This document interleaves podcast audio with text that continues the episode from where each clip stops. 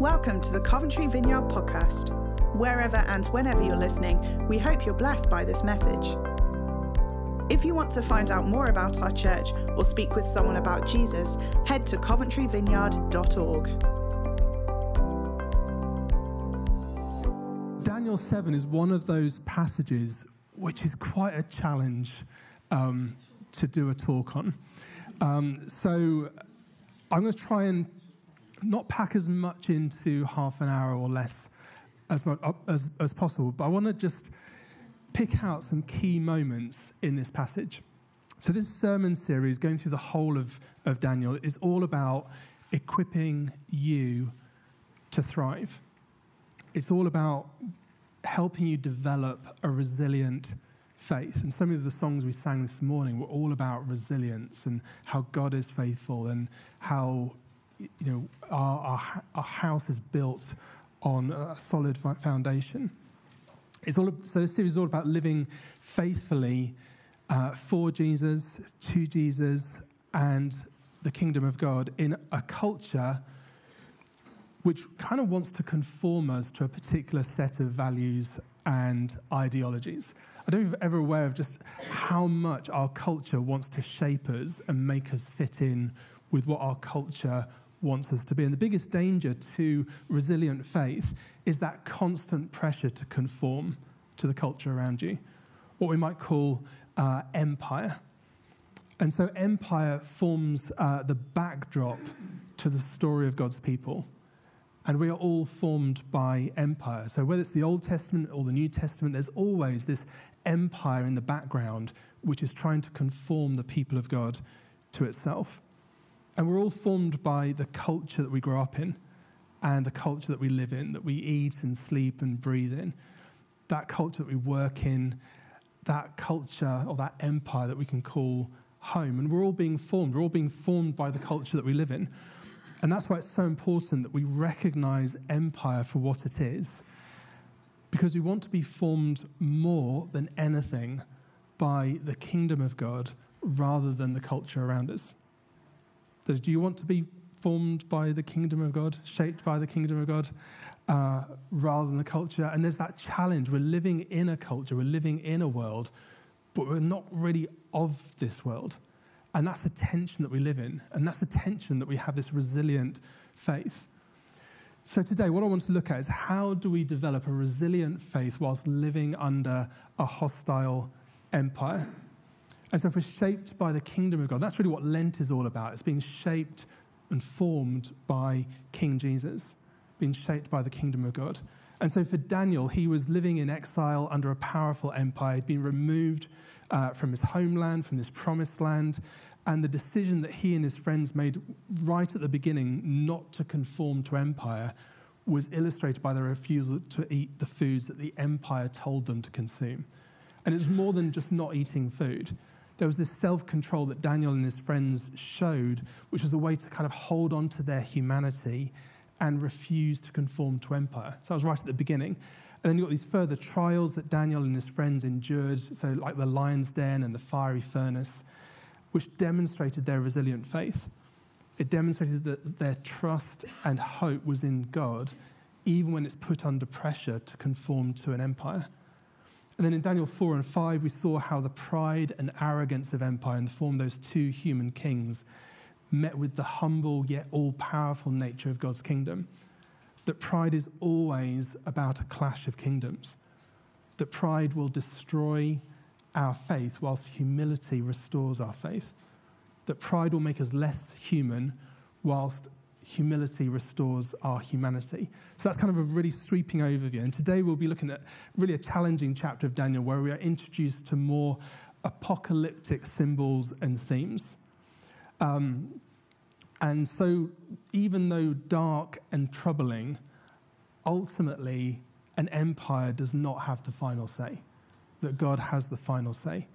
So, some of the questions I was, had in my mind as I was thinking through this is how do we maintain hope despite the situation we find ourselves in? How can we be resilient in our faith when it doesn't seem like God is winning? How do we continue to trust God when we experience the cruelty of humanity? When we cry out, when will there be justice? When we cry out, God, where are you?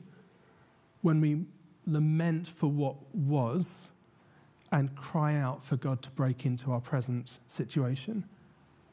When we live life as exiles under a hostile empire. So, having said all that, what's the craziest dream you've ever had? I mean, I've had some pretty crazy dreams. Some of them I, maybe share with my friends, some of them I'm not going to share right now. But there's something about dreams, isn't it? When you kind of have a dream, it's like, what was that about?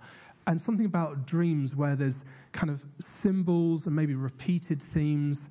There's things that think, oh, I've had that dream again. What does that mean? And um, Daniel has this crazy, crazy dream. And interestingly, he writes it down.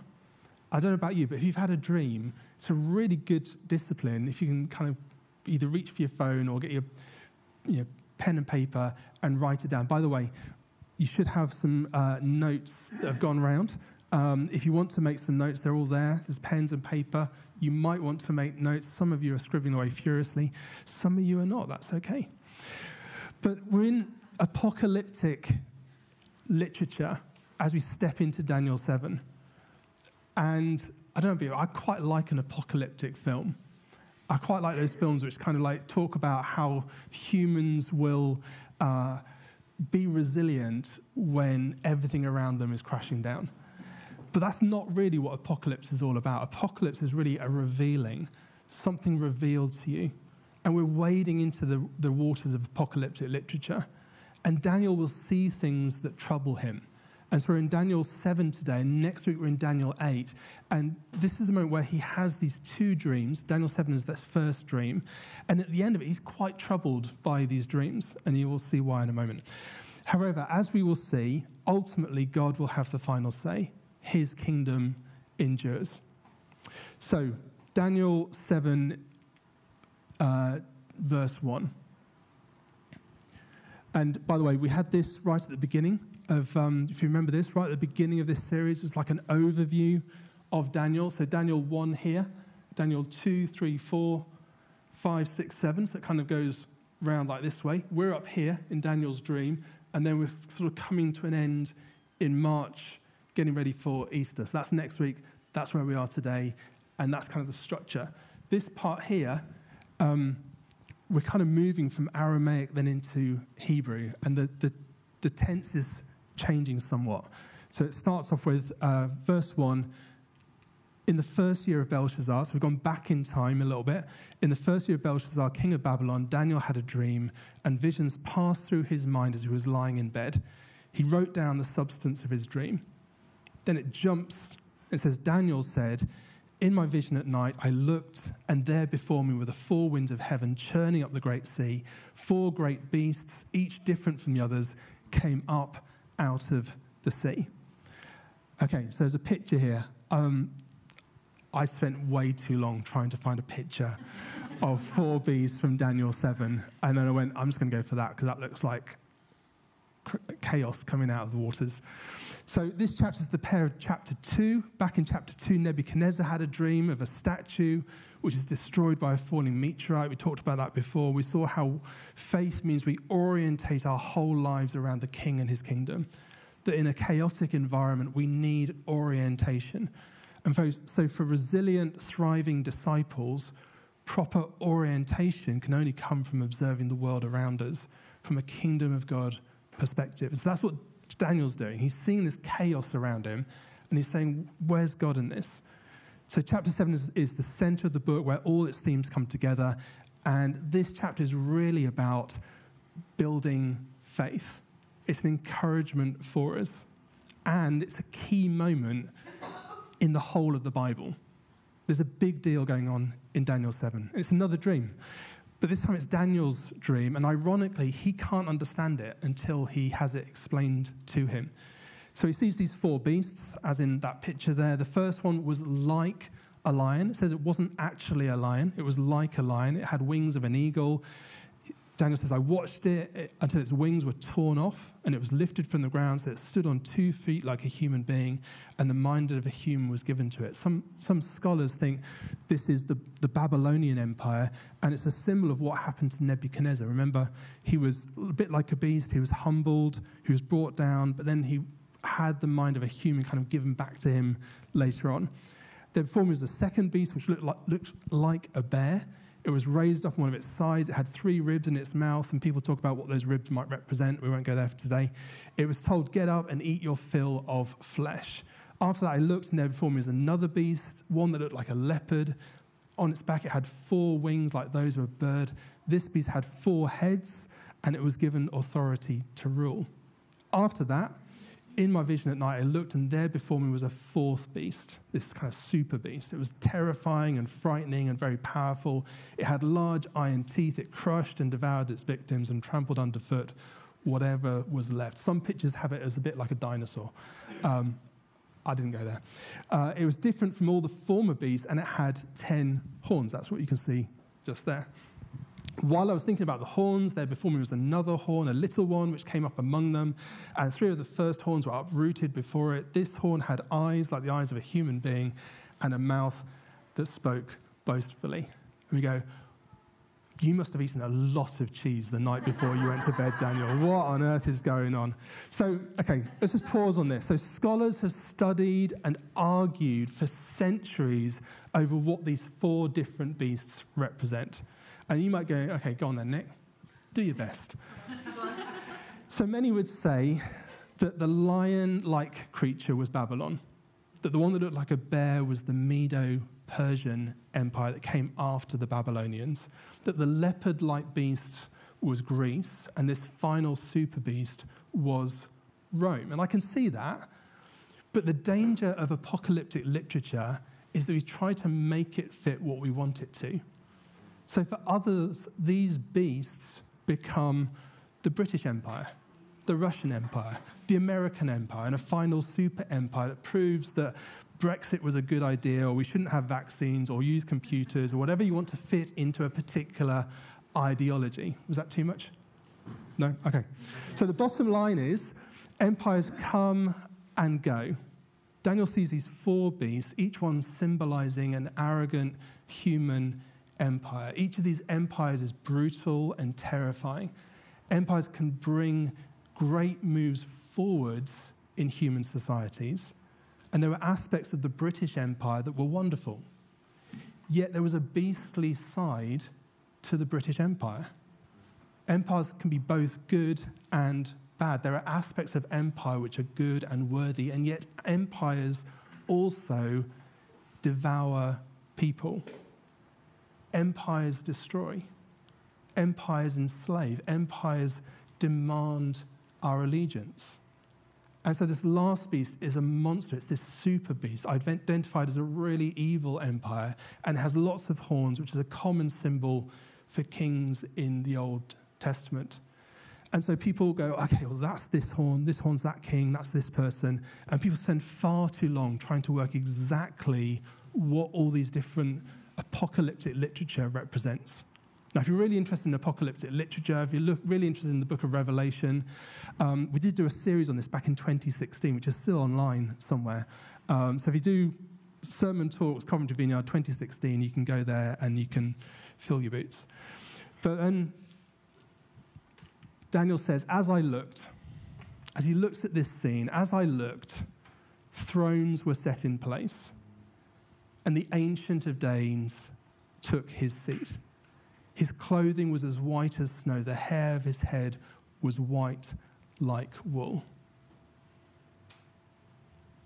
Now, if you're quite young, you might read the Ancient of Days. It's like, ah, oh, it's this old person. And you might discount that. And there's a danger in that.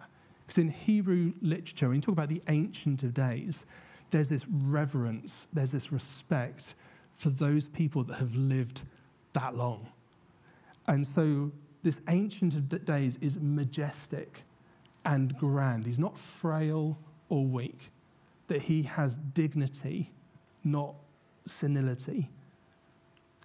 It says his throne was flaming with fire and its wheels, this is a, a throne with wheels, were all ablaze. I don't think it was a wheelchair.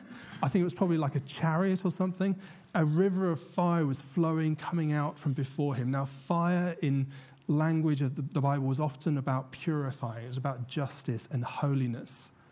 There was something incredibly scary about this. that there was this holiness about this throne. It says thousands upon thousands attended him, 10,000 times 10,000. And Daniel's getting all mixed up with all this kind of multiplication. It's like it stood, they, all these people stood before him. The court was seated and the books were opened. So, in this big dream, Daniel then looks and sees what's happening in heaven. And he sees these books that are opened. That there's majesty, there's supremacy, there's splendor, there's justice happening. It says, Then I continue to watch, verse 11. Then I continued to watch because of the boastful words the horn was speaking. I kept looking until the beast was slain and its body destroyed and thrown into the blazing fire. The other beasts had been stripped of their authority but were allowed to live for a period of time. We're not going to go there. But then he says, In my vision, there we go. In my vision, I looked, and there before me was one like a son of man. So you see how it says there were these different beasts. They were like a lion, they were like a bear, they were like a leopard. There before me was one like a son of man. Now, sometimes that's just the, the Old Testament way of saying there was a human like person. But there's a little bit more going on here. There before me was one like a son of man coming with the clouds of heaven. He wasn't coming out of the sea, which was chaos, he was coming out of heaven. There was something divine about this human like figure. He approached the Ancient of Days and was led into his presence. He was given authority, glory, and sovereign power. All nations and peoples of every language worshipped him. His dominion is an everlasting dominion that will not pass away, and his kingdom is one that will never be destroyed. There's this Son of Man who's given authority, glory, sovereign power. He appears as a human, not as a beast all nations and people will worship him or serve him. His dominion, his kingdom is everlasting. He is a king, he's a king of kings. Does this sound like anyone you know? Can you identify who this Son of Man could possibly be? You're in church, so maybe the answer is Jesus. okay. So the phrase Son of Man is used about 80 times in the New Testament. Only three times of that is outside of the Gospels. Every time the Son of Man is used, it comes from just one person's mouth, and that's Jesus. He always talks about himself as the Son of Man. While others call him the Christ or the Son of David, the Son of God, Jesus' favorite self designation was the Son of Man. Daniel 7 is a big deal in the whole of the Bible. Because Jesus, later on, we'll get to that in a minute. In fact, when Jesus is on trial, so Matthew 26, you might want to flip to this. Matthew 26, it's more difficult if you've got a phone, isn't it? But Matthew 26, 63 to 64, or Mark 14, uh, around 66. Jesus is there in front of the high priest. And the high priest says to him, I charge you under oath by the living God, tell us if you are the Messiah, the Son of God. Now, something had happened between Daniel 7 and then the New Testament time that, that people were looking for the return of the king. They were looking for God to come back. They were looking for the Messiah. And this language of the Son of Man and also the suffering servant that we see in, in Isaiah had kind of worked together, and people were looking. So the Son of Man designation was, was kind of like similar to the Messiah. And this high priest, high priest saying, Tell us if you are the Messiah, the Son of God. And then in Matthew 26, 64, Jesus says, You have said so.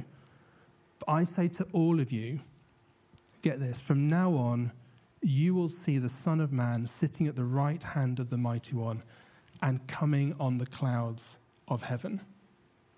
He's going straight back to Daniel 7 he's saying, in this moment, this is me. This person that you've been longing for, this person that you've been looking for, this is me. I'm here. I was there, Daniel 7. Can you see what's going on behind the scenes of history? That even with all the chaos, Daniel says, does something amazing. He's seeing this chaotic thing going on around him. And then it says, and then I looked at heaven. Do you remember Nebuchadnezzar? He's eating grass like an animal. Then it says, then he looked up. Daniel looks to heaven rather than the chaos around him. So, my question for you is what are you looking at? Or more importantly, who are you looking to? You see, beasts rising and devouring, reigning and destroying. There's chaos, there's destruction, there's anxiety. For those of us who follow Jesus, we are not to look at all the rubbish and the chaos that's going on around us. And we are not to conform to how culture dictates to how we should be.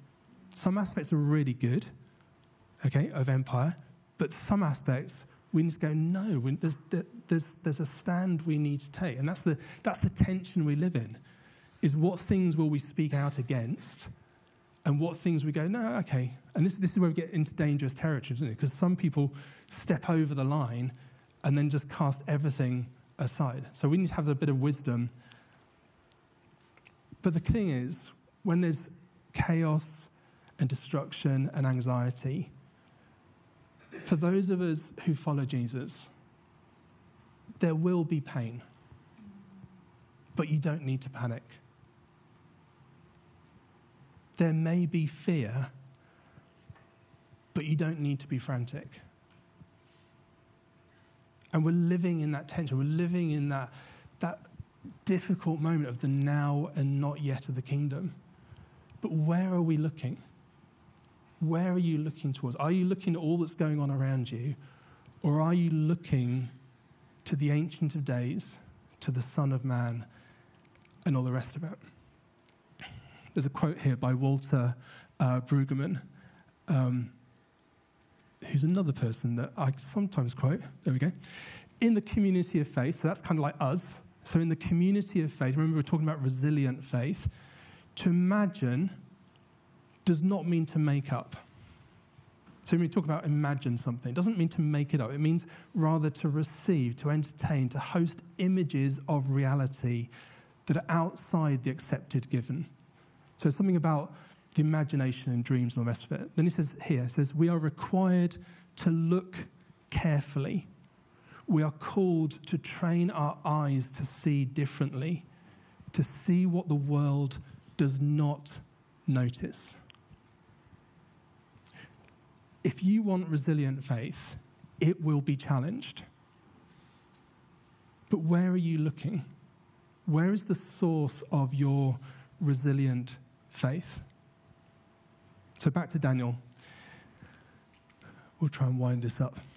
In verse 15, 16, he says, I, Daniel, was troubled in spirit, and the visions that passed through my mind disturbed me. I approached one of those standing there and asked him the meaning of all this. So he's kind of talking to a messenger or an angel. He told me the interpretation.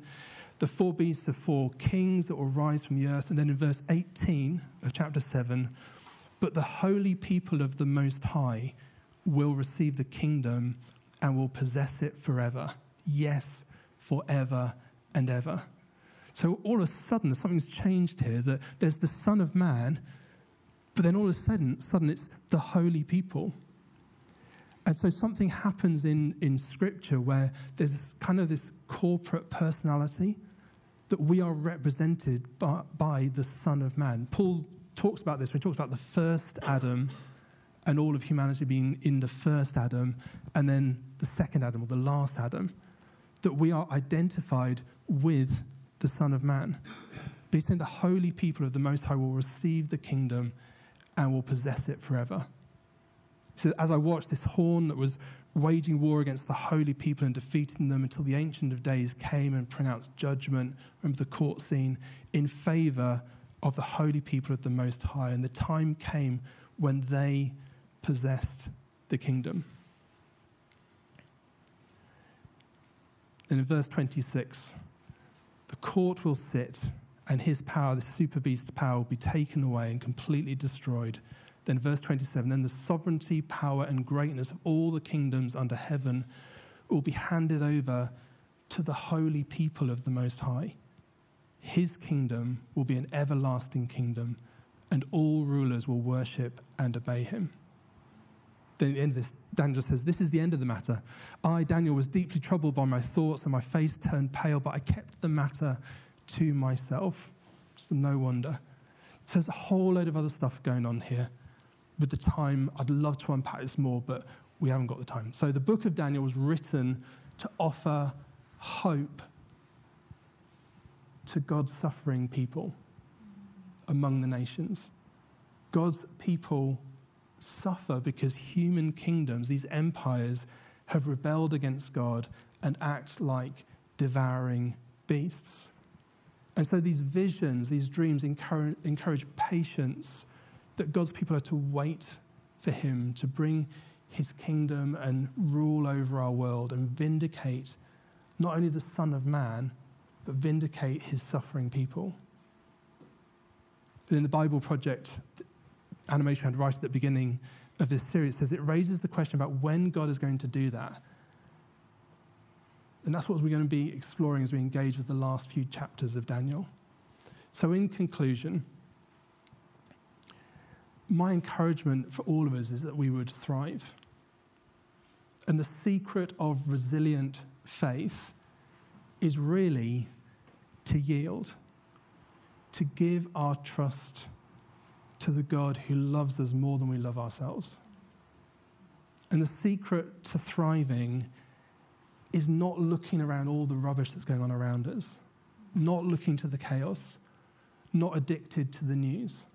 It's good to be informed, but don't let that information transform your heart and your mind and what you're looking at and thinking about. The secret to thriving is turning our eyes towards Jesus look full in his wonderful face. And the things of the earth will grow strangely dim in the light of his glory and grace. That's what Daniel does. He looks to heaven. Every now and then throughout this series, we've, we've dipped into Hebrews 11. And the writer of Hebrews says, Now faith is the assurance of things hoped for, the conviction of things not, fa- not seen. See, faith is the reliance on and trust in a future giving, future hoping God who constantly makes a way when there is no way. A God who will never fail. A hope in Jesus is not a vague feeling that, I know, somehow things might work out. Rather, hope is the conviction that God is tenacious and persistent in overcoming the deathliness of the world. That God intends for you joy and peace, that there is a God in heaven who has a throne. And there is a human in heaven called the Son of Man who has taken all of the pain and all of the chaos onto him and has beaten it and been vindicated. So Christians find compelling evidence in the story of, of Jesus that, that Jesus, with great persistence and great vulnerability, everywhere he went, turned the enmity of, of society towards this new possibility. That he turned the sadness of the world towards joy. That he introduced a new regime where the dead were raised, where the lost were found, and where the displaced were brought home again. And we draw our hope from this breathtaking knowledge that Jesus is the Son of Man. So, really, hope is the deep conviction that God does not give up. God does not give up. Hope is found in the Son of Man. See, Jesus demonstrated a different way of living if you go through the Gospels, and this is where we're going to finish with, if you go through the Gospels, when Jesus talks about the Son of Man, he says things like, the Son of Man has authority to forgive sin. It's a different way of living. You have authority also to forgive sin. Are we people that forgive others, or are we vengeful people that hold on to grudges, that um, act more like beasts rather than like the Son of Man? The Son of Man, he said, comes eating and drinking with sinners. Do we identify with people around us that maybe we don't really want to hang out with? In Luke 19, verse 10, Jesus said, The Son of Man came to seek and save the lost. So Jesus provides a different way of living life. And then hope is found in the death and resurrection of Jesus. Jesus said the Son of Man must suffer in Luke 9. He said the Son of Man will suffer. He said the Son of Man will be delivered into the hands of men. The Son of Man came to serve and give his life as a ransom for many. Jesus said the Son of Man will be three days in the earth in Luke 11. And then he said, The Son of Man will rise from the dead. Mark 9, verse 9, and Matthew 17, verse 9. See, Jesus conquered the power of death and darkness. This is the same person that on the cross said, It is finished. But we're living in that now and not yet time of the kingdom. That it is done, but we're still fighting battles. See, hope is found in the future inbreaking of the kingdom. Every time we pray, Your kingdom come, Your will be done, we're asking for something of that scene in heaven to come now into our, our present reality. Hope is found in the return of King Jesus and the fulfillment of all of God's promises. And hope is found in you in the church of God. That when our culture around us looks at us, they see something different. That they see a people that are not looking at all the stuff that's going on around them. They're looking at heaven. They're looking at the kingdom. They're looking at the Son of Man.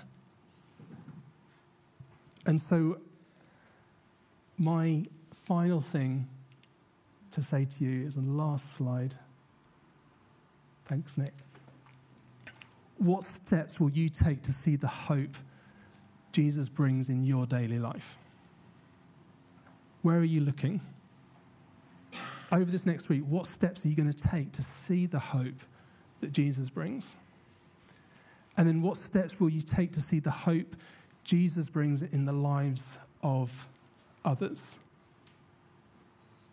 how, what does it look like to be a community of faith, but also a community of hope?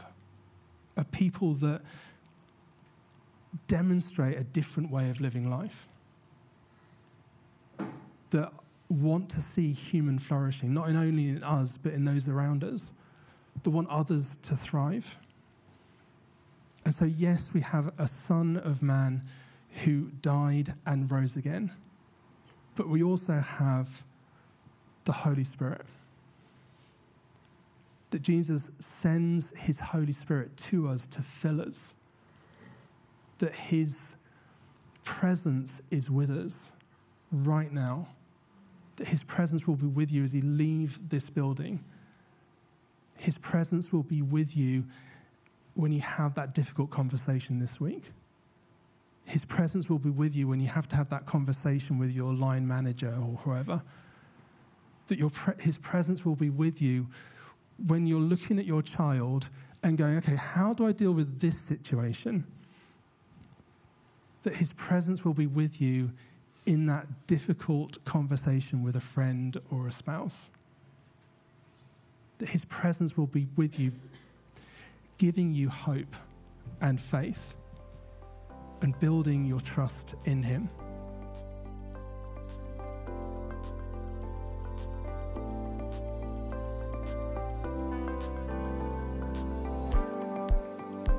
Thanks for tuning in today. We would love to connect with you on a Sunday morning soon. Bless you and have a great week.